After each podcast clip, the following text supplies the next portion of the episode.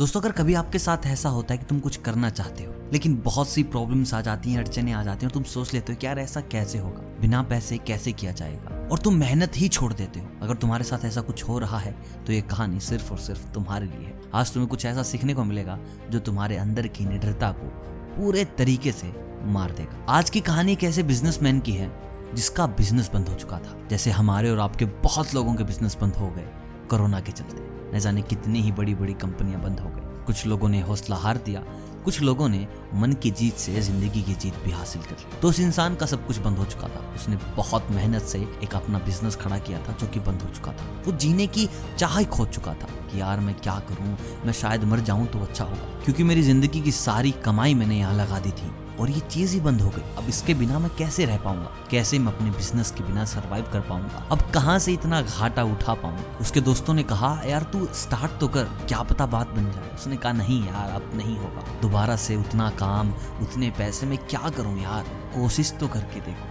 वो हार चुका था, वो कोशिश ही नहीं करना चाहता था। वो डर गया था कि अब क्या हो और वो मरने के लिए एक पार्क में जा पहुँचा। कि अब यहाँ किसी पेड़ पर फांसी लगा लूँगा और मर जाऊँगा। तभी उसकी मुलाकात एक इंसान से होती है और पूछता है कि, भाई, तुम उदास क्यों? वो कहता है कि, यार, मेरे पास अब पैसे नहीं रहे। मेरा बिज़नेस था, बंद हो गया था। मुझे पैसों की ज़रूरत है। मैं दोबारा से काम करना चाहता हूँ, लेकिन अब कैसे करूँ समझ नहीं आ रहा। तो उस इंसान ने उसको एक चेक दिया और कहा, ये पकड़ो पैसे। एक साल बाद वापस कर देना और अच्छे से मन लगा कर काम करना। जब उसने चेक की तरफ़ देखा तो उसकी आँखें फटी की फटी रह उस चेक पर जिस इंसान का नाम था उस शहर का सबसे बड़ा व्यापारी था, उस शहर का सबसे बड़ा अमीर आदमी। वो रोने लगा कि आप मेरी मदद क्यों कर रहे हैं? उसने कहा, कुछ नहीं, तुम मुझे एक साल के बाद मेरे पचास लाख रुपए वापस कर देना, ये पचास लाख का चेक तुम रखो।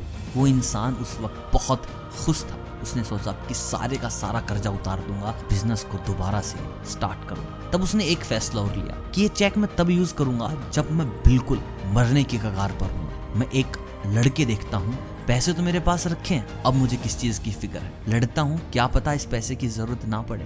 और वो मेहनत से काम करने लग गया। छह महीने हो गए। वो मन लगाकर मेहनत करता रहा। उसका सारा का सारा कर्जा खत्म हो चुका था। उसने अपनी मेहनत से अपना सारा कर्जा खत्म कर दिया था। अब बात आ गई थी बिज़नेस को दोबारा रिबिल्ड करने की। दोबारा से तैयार करने। तो उसने सोचा कि अब इस पैसे का इस्तेमाल कर लेता हूँ। पैसा तो मेरे पास है ये डर किस चीज़ का है? अच्छे से स्टार्ट करो। तब उसको ख्याल आया कि यार जब तू कर्जा बिना इसकी मदद से उतार सकता है तो क्या बिज़नेस दोबारा से स्टार्ट नहीं कर सकता? यही सोच उसको दोबारा से काम करने में ले गई। फिर काम करता रहा, जहाँ पर जितने लोगों से मिला, दोबारा से मीटिंग्स की, मेहनत की दिन रात, बिना खाए, बिना सोए लगा रहा। और एक साल के बाद उसने अपना बिज़नेस दोबारा से स्टार्ट कर लिया। और उसने उस चेक में से एक पैसा भी यूज़ में नहीं लिया। एक साल के बाद उसी पार्क में गया और इंतज़ार करने लगा उस आदमी का। वो नहीं आया। दूसरे दिन फिर गया, फिर इंतज़ार करने लगा। वो नहीं आया। ऐसे ही वो करीबन एक महीने तक इंतज़ार करते रहा। फिर एक दिन वो इंसान उसको मिला और जैसे वो इंसान उसको मिला, वो उसके कदमों में गिर गया।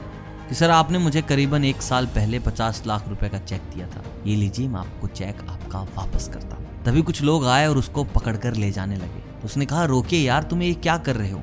ये शहर के सबसे बड़े इंसान हैं, तुम इसके साथ कैसे ये आपत्तिजनक तरीके से पेश आ रहे हो? तो उन्होंने कहा, ये कोई ऐसा इंसान नहीं ये पागल खाने से भागा हुआ कैदी है। कभी भी भाग कर आ जाता और खुद को बताता है कि शहर का सबसे बड़ा अमीर आदमी है। एक साल पहले भी भागा था और आज फिर भाग के आ गया। वो इंसान वहीं पर बैठ गया। उसने सोचा कि ये जीत उस चेक की नहीं है। जो ये जीत उसने हासिल की है, ये अपने डर को मार के हासिल की उसके पास सबसे बड़ी जो चीज़ थी, वो था उसका कॉन्फिडेंस वो था उसका सोचने का ज़रिया कि कुछ नहीं यार, करके देखता हूँ। और उसी चीज़ से वो हार मान चुका था। उसने सोच लिया था कि बस अब नहीं होगा। और जैसे उसे वो चेक दिखा, उसने सोचा कि अब लड़ा जाएगा। तो अगर आप ये सोच लेते हैं कि अब लड़के देखते हैं, जो होगा, देखा जाएगा। उसी दिन आप सिर्फ़ लड़ते नहीं, आप जीत जाते हैं। और जिस दिन आपने ये सोच लिया कि नहीं यार, अब नहीं होगा, उस दिन आप हार जाते हैं।